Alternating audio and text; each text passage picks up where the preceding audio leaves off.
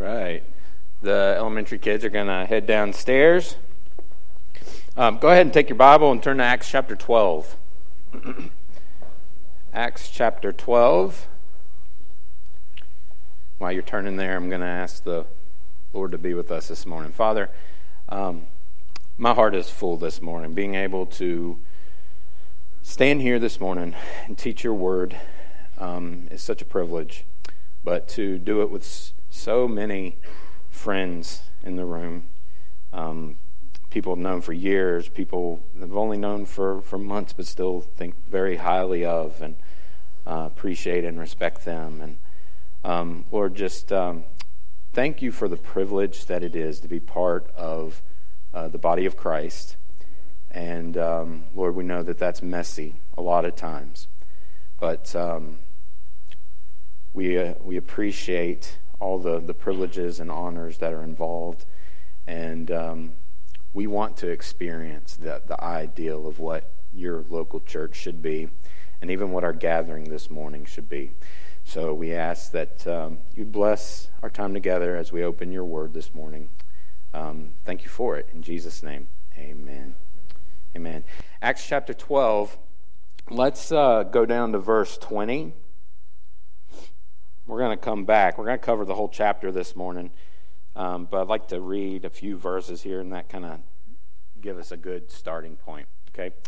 So, Acts chapter 12, verse 20.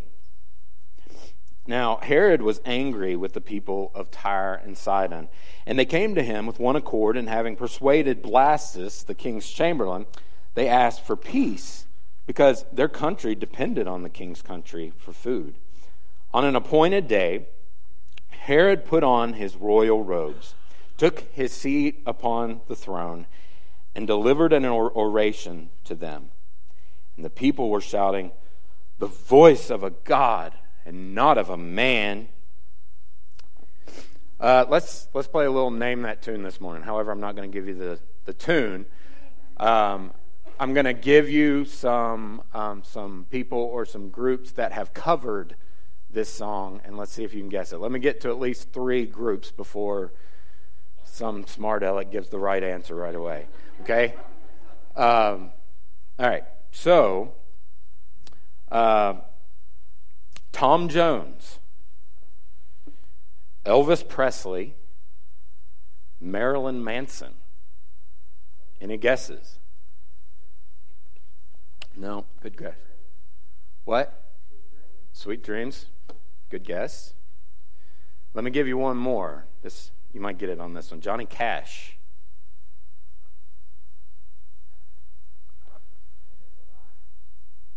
What? No. Um, the Blind Alabama Boys. So it is a song that is religious in nature. I haven't heard it, so I'll just go ahead and tell you. God's going to cut you down. God's going to cut you down. Originally recorded in 1948 by a, a, group, and then it was covered by all these famous art, famous artists since. And there's a little bit of because uh, if I were to read some of the lyrics here, it says uh, you can run on for a long time, run on for a long time. Sooner or later, God God will cut you down. Go tell that long tongued liar, go tell that midnight rider, tell the rambler, the gambler, the backbiter, tell them that God's going to cut them down. Now, the, the essence of this song is that eventually all are held accountable by, by God. Now, this is not the primary message that we bring to people um, that God's going to cut you down. Have a nice day. Um, it's not the primary message, but nonetheless, it is true. God is a just God. We are all going to be accountable to Him, uh, stand before Him, and evildoers are not going to get away with doing evil.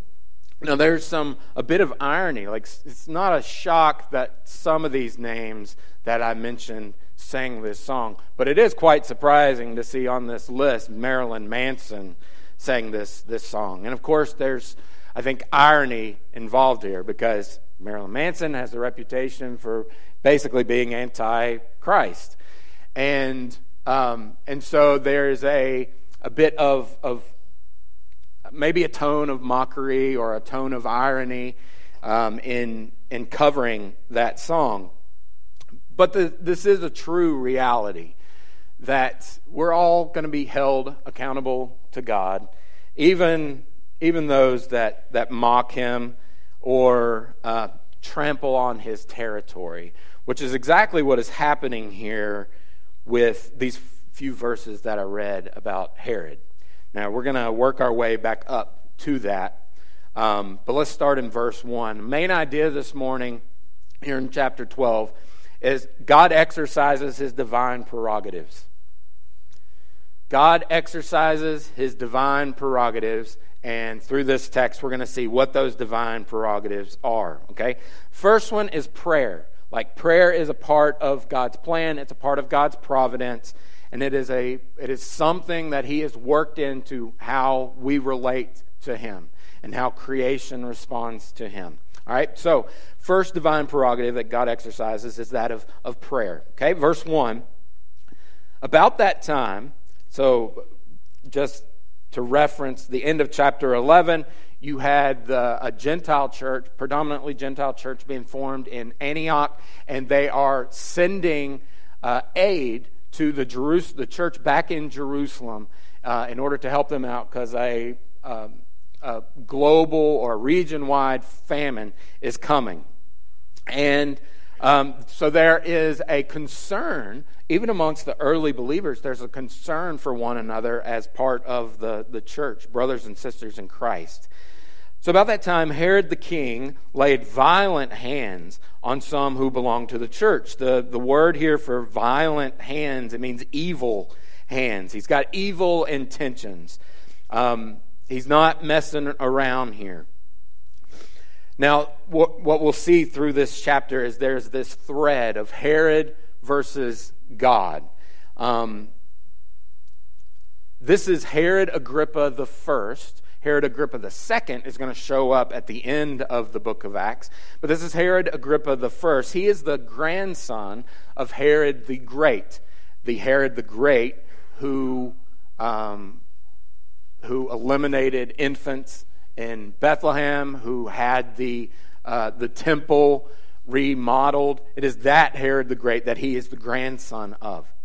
Now, his father, Agrippa's father, um, was suspected of treachery years before this and was actually killed by his own by his grandfather. So Herod the Great killed uh, Aristobulus, um, and then a different Herod reigned. And while that was going on, Agrippa is in Rome and becomes buddies with the, the Caesars there and ends up later in life getting this appointment over uh, the area of Palestine. Um, and in fact, Agrippa's father was terminated by his grandfather when he was three years old. But this, this Herod, Herod Agrippa had a good relationship with the Jews. He mostly respected their traditions, and he was partially Jewish himself, coming from his, his mother's side. All right, verse, verse 2, it says, He killed James, the brother of John, with the sword. Now, there are several different James in, in the New Testament. There's James, the half brother of Jesus, our Lord, um, who becomes a key central leader in the Jerusalem church. This is not that James. This is James, the brother of John the Apostle, um, the one who wrote the Gospel of John and uh, Revelation, 1st, 2nd, and 3rd John. It is his brother, part of the sons of, of thunder, uh, the one that was in the inner circle with Christ. Um, at, mo- at certain times, there was this inner circle that Jesus shared with Peter, James, and John. This is that James who is martyred. Uh, it says that he is um, he's killed with the sword. Probably decapitation, could just be being run through, but it was pretty much a um, a trend for for Rome and even a puppet king like Herod to have people be beheaded. Verse 3, it says, And when he saw that it pleased the Jews, he proceeded to arrest Peter also. This was during the days of unleavened bread. So, what we're seeing here is here's Herod. Like I said, he's a puppet king for Rome, he's a partial Jew.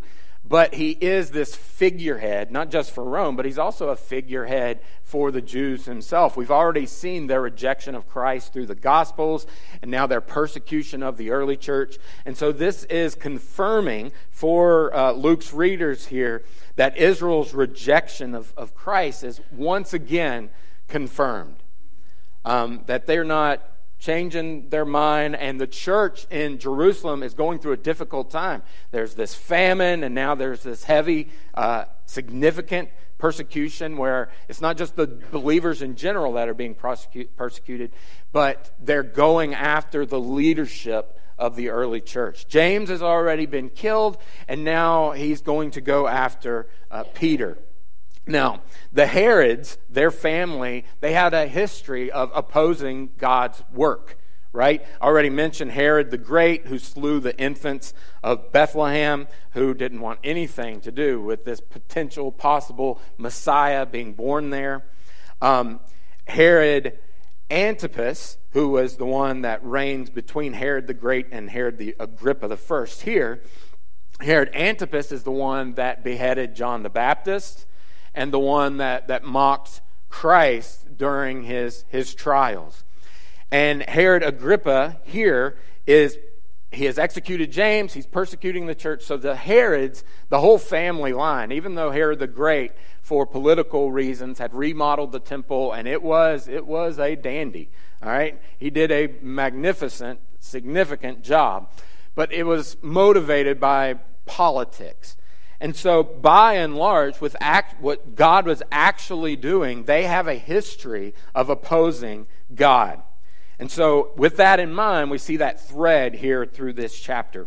Verse 4, it says, When he had seized him, he put him in prison, delivering him over to four squads of soldiers. That is, uh, a squad is four, so that's 16. Delivering him over to four squads of soldiers to guard him intending after the Passover to bring him out to the people. This is around the time of Passover. The days of unleavened bread and Passover are all kind of around the, the same time. Um, and what Luke is doing is he is building tension in this. You see, like, this is a significant, real threat to, to God's man, to God's messenger, to Peter in that James has already been killed. And so this is already a realistic threat. But um, Herod has Peter arrested, and he surrounds him with 16 soldiers to guard him. And but because of the holiday, the holy days for, for Israel, he can't really do anything for a few days, and so he's kept under guard, under watch uh, in prison until that time. Okay, verse 5. So Peter was kept in prison, but earnest prayer for him was made to God by the church. If you have a physical Bible this morning and if you like to underline things, but earnest prayer for him was made is a good thing to underline. Because the, the whole passage is going to hinge on, on this. Um, that uh, Peter has been arrested but there is a church, there is a gathering of many people that are together making intercessory prayer on behalf of, people, of Peter. Now, intercessory prayer just means when we are when we go to God and we are interceding on behalf of someone else. And intercessory prayer is part of God's plan. Like we mentioned the providence and the sovereignty of God and all that can be um, overwhelming for us. Like, how does prayer fit into the providence of, of God? But we do know that God wants to be prayed to. It's part of His plan, it's part of His program, it's one of His divine prerogatives. And He works through prayer, the prayer of the saints. And so, what they are doing is they are interceding for God's intervention. And so, when we intercede for people, maybe it's in, interceding on their behalf for their health or for their, their spiritual state. Maybe they don't know the Lord. But what we're doing is we're interceding, asking God for His intervention because we recognize that human means are very limited. And so we go to, to Him who has the king's heart in His hand and can sway it however He wants because He is the King of the universe. And so when we come before God, um, and we come before the high King of heaven, we are coming before a king. Uh, there's a good old King James word, beseech. I like that term for, for this context here. Beseeching a king, that you, you're, you're recognizing the position that he is, is, he is in. You're recognizing the position of humility, the circumstance that you're in. And so you are beseeching, you are humbly coming before a king. And so it is God's prerogative to be prayed to, to, uh, be, to hear our petitions, to hear our appeals to Him. But note here, as part of God's prayer, it's God's prerogative to answer prayer how He sees fit. No doubt, these same people that praying for Peter also prayed for James. And what happened to, to James? It was in the providence of God, it was in the will of God for James to be martyred at that time. Now we're going to see that God has a different plan for, for Peter, but it is, it is tough, right? Like, God is, is sovereign, and we don't know God's mind, but we do know that He is wise, and we do know that He is loving, and that we can trust those things, that even when he is doing things or not doing things that, that we think he should, that he is, is all wise and we are not. So God has the prerogative, and he exercises it to answer our prayers how he sees fit. But it's not because he's a selfish God or he's got weaker plans than ours. He's perfectly competent. He's got an all encompassing plan that is for our, our good. Now, approaching God, approaching an authority figure, approaching a king, there's this undertone in our in Western society, in the Western world. Um, there's this undertone in in Western world thought of anything or anyone who is in power is going to be oppressive. And so there's this suspicion that we might innately have of people that are in authority. Because if you're, if you're like me, the 37 years I've lived, I've seen many cases of corruption in politics, in businesses. I mean, I grew up during the 90s, okay, when Bill Clinton looked at the camera and lied to okay? Um, but some of you grew up when, you know, during the, the Nixon resignation and so, corruption, we're, we're used to that, and we're used to being cynical, um, suspicious of authority figures. And so, that might even affect, um, that might consciously or subconsciously uh, affect how we think about coming to an authority figure. We might resist humility before Him. But God exercises the, this prerogative, and he has every right to. Because of his nature, because of his power, but also because of his competence. All of those things are true.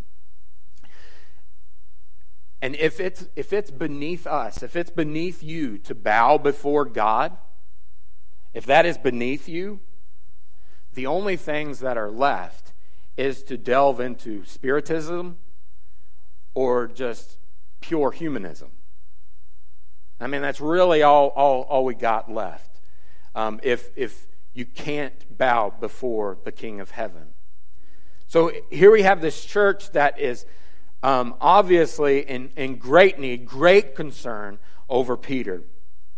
Now, in our context here in chapter 11 and into chapter 12, there's a contrast. You're, what we're going to see is we're going to see the church's care for one another uh, the Antiochian church is, is giving free of their free will to the church at Jerusalem. And then the, the concern that is seen in their prayers for, for the church. So the contrast is going to be the church with Herod, who is cold and calloused, and he sees that this, hey, I gained favor with the Jews by killing James, and so he's just using Peter as a political tool at, at this point. There's a callousness there. All right, so prayer is a divine prerogative of God. Secondly, in this passage, we see God's exercise of power as a divine prerogative. God's exercise of his power. Verse 6 says, Now, when Herod was about to bring him out, on that very night, Peter was sleeping between two soldiers, bound with two chains, and sentries before the door were guarding the prison. Uh, Peter is as secured as possible. Maybe Herod is familiar with the story that happened years before where the apostles had been released from, from prison when they were going to stand before the Sanhedrin the next morning. And instead of being in prison where they were supposed to be, they were out at the temple grounds proclaiming the risen Lord. Maybe Herod knew that, but this is a he's a um, he's a valuable political tool. Verse seven. And behold, an angel of the Lord stood next to him, that is to Peter, and a light shone in the cell.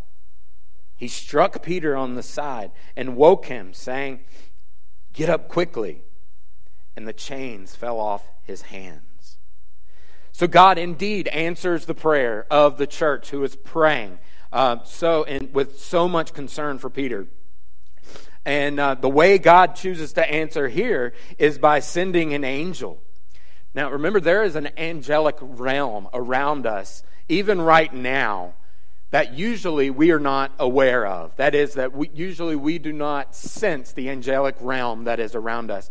But don't be fooled, it is around us. There are ministering spirits that serve Almighty God, and although we don't see them, God uses those ministering spirits.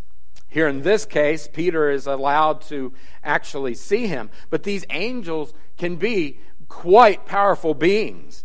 I mean, if we went back to, to Kings and looked during the reign of Hezekiah, we would see the account of one angel, one of these angels, striking down 185,000 Assyrians in one night. And so, while God can speak and eliminate enemies, he sometimes chooses to use the means of angels who are quite powerful in and of themselves. So this angel comes and releases Peter. The, it says that the chains fell off his hands, meaning his, his wrists, the, those atoms and, and molecules that bound that iron together. And I'm no scientist, but those molecules and, and are, are disrupted and the chains fall off his wrists. And this isn't a nice little tap. The word here for uh, where it says that he struck Peter on the side, it's kind of a violent blow. Like, all right, come on, Peter, because Peter, he's worn out. Maybe he is sound asleep.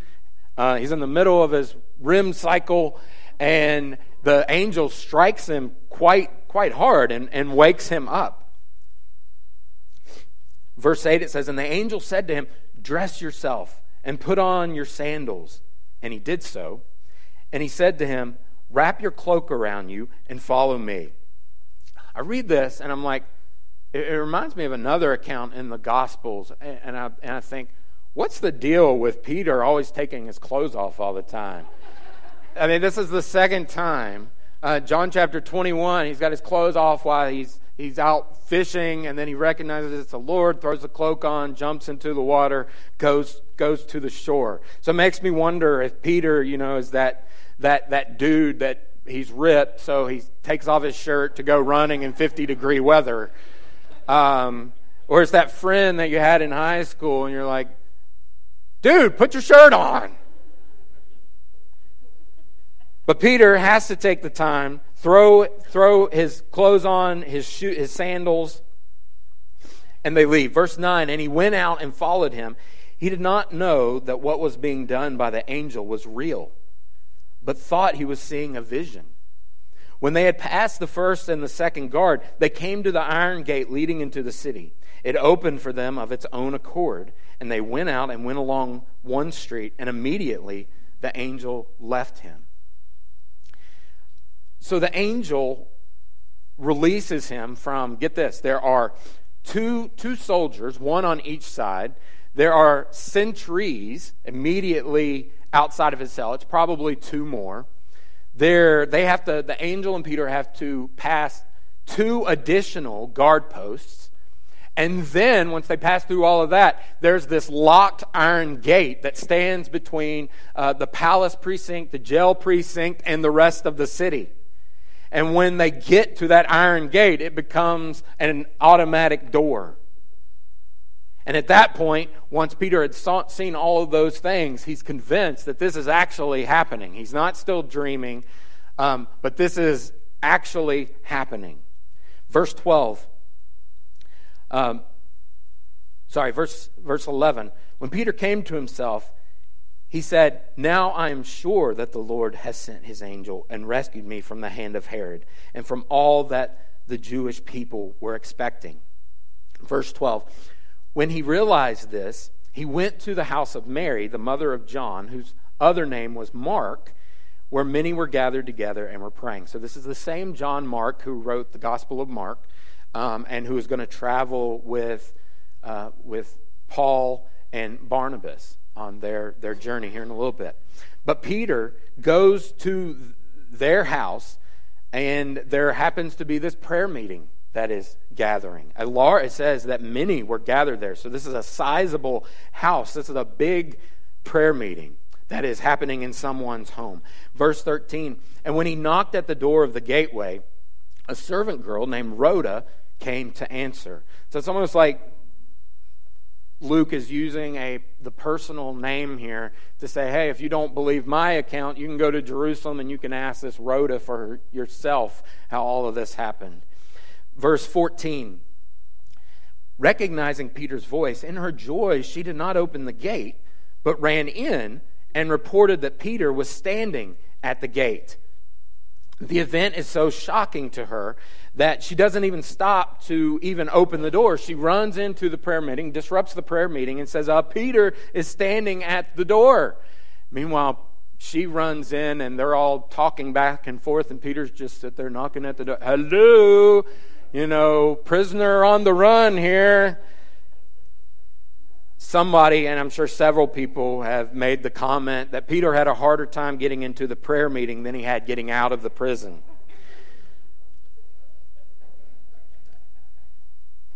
Verse 15 They said to her, You are out of your mind. But she kept insisting that it was so, and they kept, and they kept saying, It is his angel. Uh, their immediate response to Peter showing up is to suggest alternatives to the account. Now, I'm sure God didn't answer our prayer, so maybe, maybe he's dead and it's his ghost. It, here, the word is angel. It could mean that maybe they're thinking that he's already gone on and there's some kind of superstition. They're, they're grasping at straws, looking for an alternative, trying to figure this out. Most likely, when they say it is his angel, that there was a, a, belief amongst Jews that of guardian angels. And it could look like, it could resemble the people that they, they watched over. It might be that. Um, but we don't know. They're just grasping at anything other than God answered our prayer because it's so shocking, it's so amazing to them. Verse 17 or verse 16. But Peter continued knocking, and when they opened, they saw him and were amazed. Verse 17. But motioning to them with his hand to be silent, he described to them how the Lord had brought him out of the prison. And he said, Tell these things to James and to the brothers. Then he departed and went to another place. We don't really know where he went, um, but we know that he left, right? Because he is, he's an escaped prisoner. Uh, he's on the run, which there's a small principle here. Um, it's okay to escape martyrdom. if you're under the threat of martyrdom, it's actually okay uh, to avoid that if you can. Um, verse, verse 18, it says, Now when day came, there was no little disturbance among the soldiers over what became of Peter. All right, this is a big deal. This is an escapee, and according to the code of Justinian, um, if a soldier allowed a prisoner to escape, one of the things that could happen was that they could be put to death. So this is a big deal. Roman soldiers were very good at their job, partially because there was a lot on the line. Verse 19. And after Herod searched for him and did not find him, he examined the sentries and ordered that they should be put to death. Then he went down from Judea to Caesarea and spent time there. That is, Herod went down from Judea to Caesarea.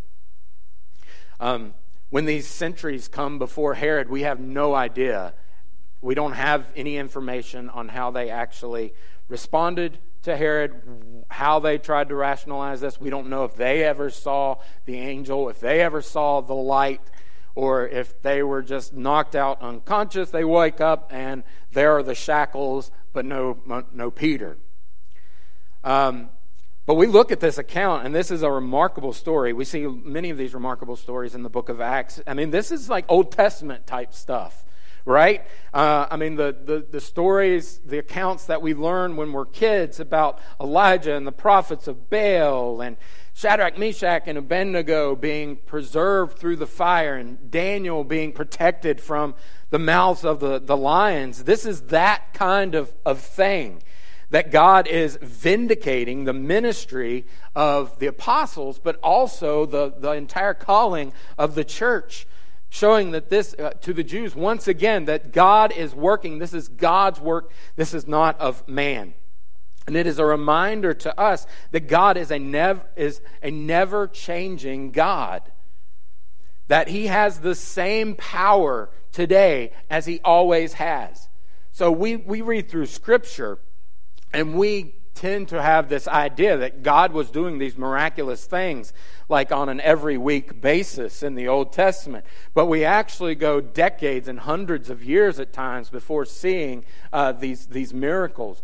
And so don't get trapped in that, that the idea just because you don't see God's supernatural activity in a miraculous way day in and day out that God is not working. Because most of the time in the Old Testament, it was just day in, day out type stuff. But this is the same God that we serve. The same God here that unlocked um, the prison door, that, that, um, that ushered, escorted Peter out of the prison house, is the same God that we serve today. The same God still unlocks locked doors.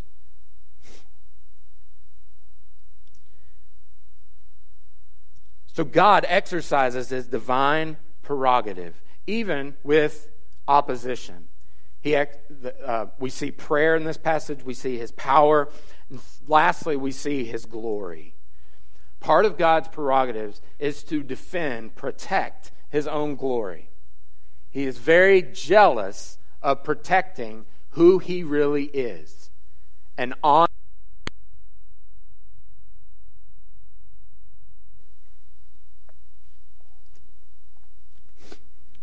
Verse 20, we're not done with Herod.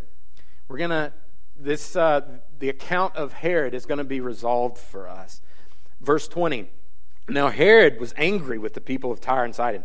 The people of Tyre and Sidon was, is, it was a region north of Israel. They were, um, they were merchants. They um, were well known for traveling the seas and uh, carrying goods and everything from the, the seas and stuff. But at this point, they are they're struggling, and part of their reliance they have an economic reliance on on Herod's people. But Herod, something has devolved in their relationship, and there's hostility. And it says that they came to him with one accord, and having persuaded Blastus, the king's chamberlain, they asked for peace because their country depended on the king's country for food. And this is quite the burden on these people. Um, to be dependent on the state in any scenario is a burden for us. Um, and whenever we can avoid that, it's probably good. It's probably a good thing. But here, there's a even heavier burden of, in those days, all the corruption that were around all of these officials. Um, to the point that they have to bribe. That's probably what's going on here with the king's chamberlain, the king's servant, Blastus. They somehow get a bribe to him in order to get an ear with, with the king. Verse 21, it says, And on an appointed day, Herod put on his royal robes took his seat upon the throne, and delivered an oration to them. Now, there's a historian named Josephus who actually records this event as well. He he describes this event like this on the second day of which shows he put on of, of which shows he put on a garment made wholly of silver and of a contexture truly wonderful and came into the theater early in the morning at which time the silver of his garment, being illuminated by the, the fresh reflection of the sun's rays upon it, shone out after a surprising manner, and was so resplendent as to spread a horror over those that looked intently upon him. And presently, his flatterers cried out, one from one place and another from another, that he was a god. Upon this, the king did neither rebuke them nor reject their impious flattery. So, one of the things to note that harmonizes with what Luke is talking about here is that he, he put on his fancy clothes, all right? He dressed to impress. And that when he, come, he came out to the bema, to the throne seat, in front of the people, it, the sun is reflecting off of the silver that he is wearing on his kingly royal garments. Verse 22 And the people were shouting, the voice of a God and not of a man. Now, this is probably not very serious on their part. What are they doing? They are brown nosing, right? They're trying to make him feel good about himself. And, but he, he likes it. He is taking this, this in. Don't tamper with what uniquely belongs to God.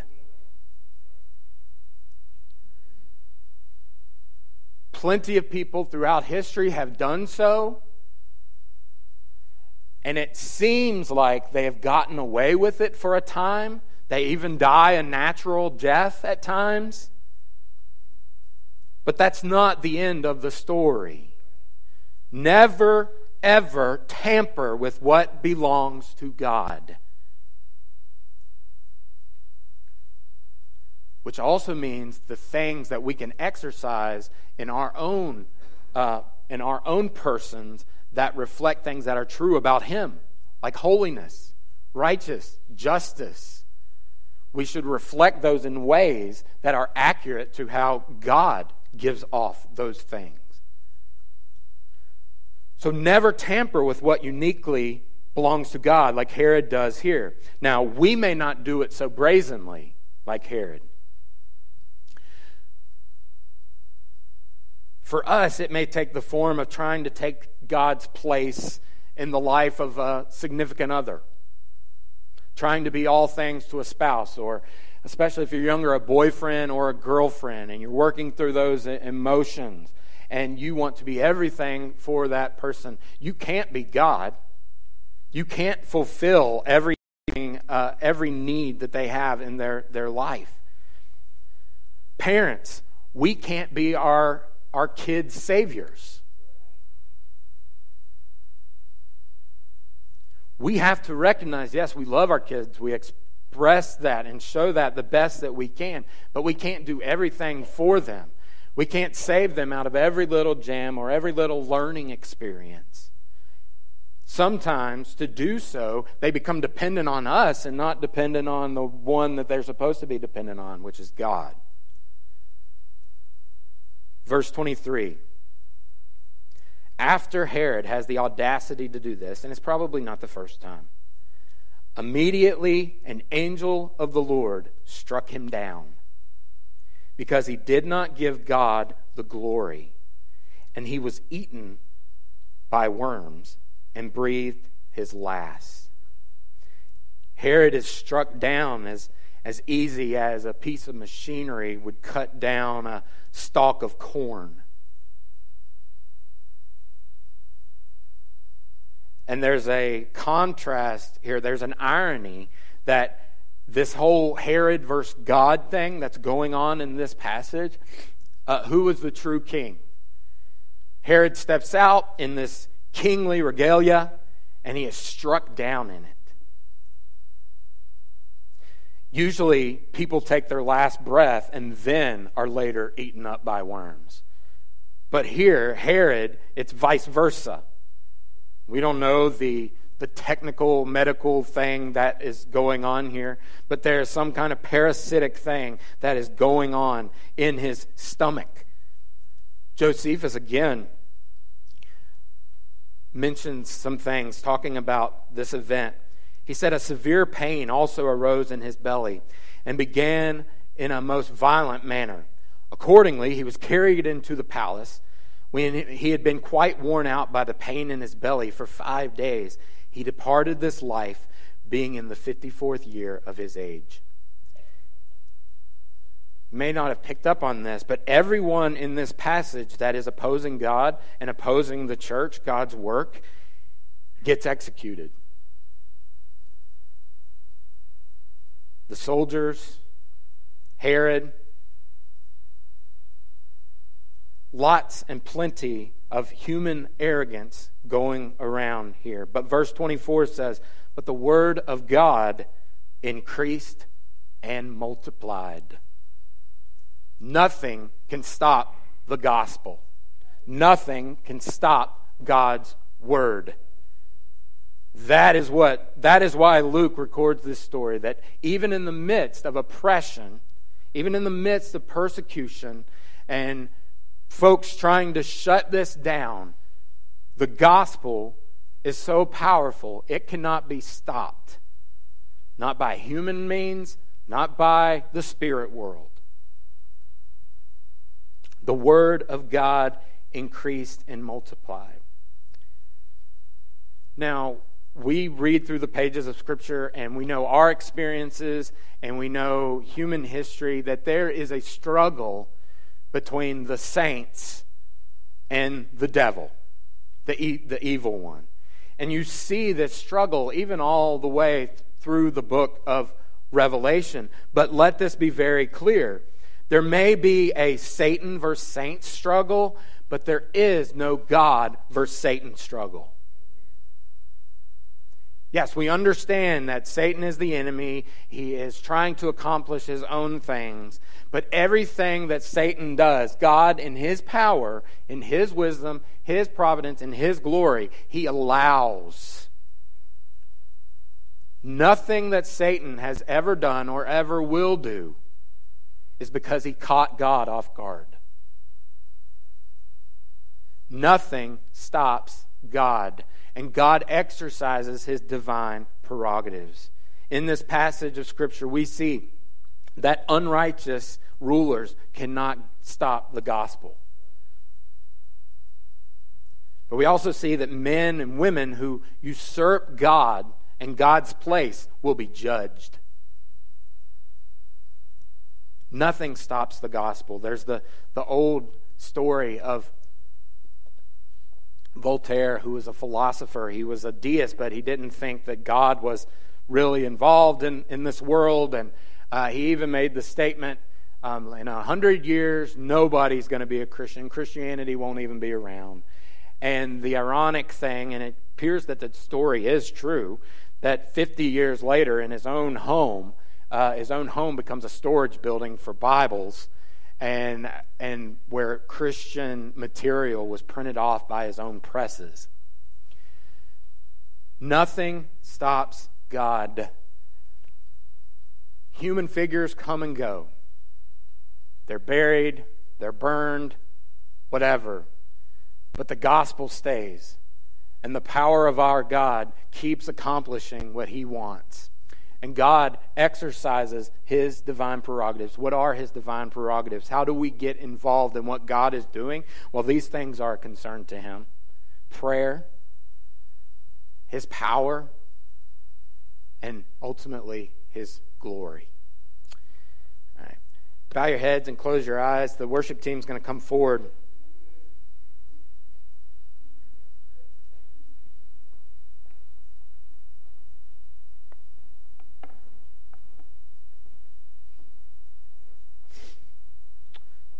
What a privilege it is to be, um, to worship God. That's, that's an awesome privilege. It's an awesome privilege to do that with one another. Um, but it's also an awesome privilege to be a part of God's work yourself. Like, whether you, we acknowledge it or not, we're all part of God's sovereign plan in some way. But that doesn't mean we're all His children, spiritually speaking. Yes, He, he created and we're all accountable to Him, but that doesn't mean that you have a right relationship with this God. When I say right relationship, maybe it's because you're you've never come to Christ. You've never in, acknowledged your need for a Savior. Recognize that you're a sinner and embrace Christ and His work on the cross to save you. We urge you to do that this morning. We would, there's nothing that we would love more than to be able to talk with you about that and help guide you in how you can talk with God and, and get that settled in your heart. If you're here this morning, we'd love to talk with you about that. If you're here this morning and you're you profess to know the Lord, but something is off, and really only you and the Holy Spirit know that. And there's something that you need to get right to restore fellowship with God. I mean, that you know maybe you're not going to lose that relationship with God, but the intimacy of that is completely messed up because of decisions you're making. And you need to confess that sin and just lay that before Him so your fellowship with Him can be restored. Whatever is going on in your life, we make a simple invitation this morning that we would love to pray with you if there's anything that we can talk with you about or anything this morning, when we stand up here in just a moment and the worship team starts leading us in a song, you can just walk this way and we would love to, to talk with you about whatever is going on in your life. But we urge you not to put it off, to do business with however God is, is working in your heart and your life this morning. So with that in mind, and this and this this open invitation here to to use this place as a place of prayer, to pray with, to God, pray with God's people. Um, would you go ahead and stand to your feet? Everybody, stand to your feet if you're able. The worship team is going to lead us, and we're, we're here if we can help in any way possible. But as the Lord is working and doing business in your heart, uh, just follow his, his leading today.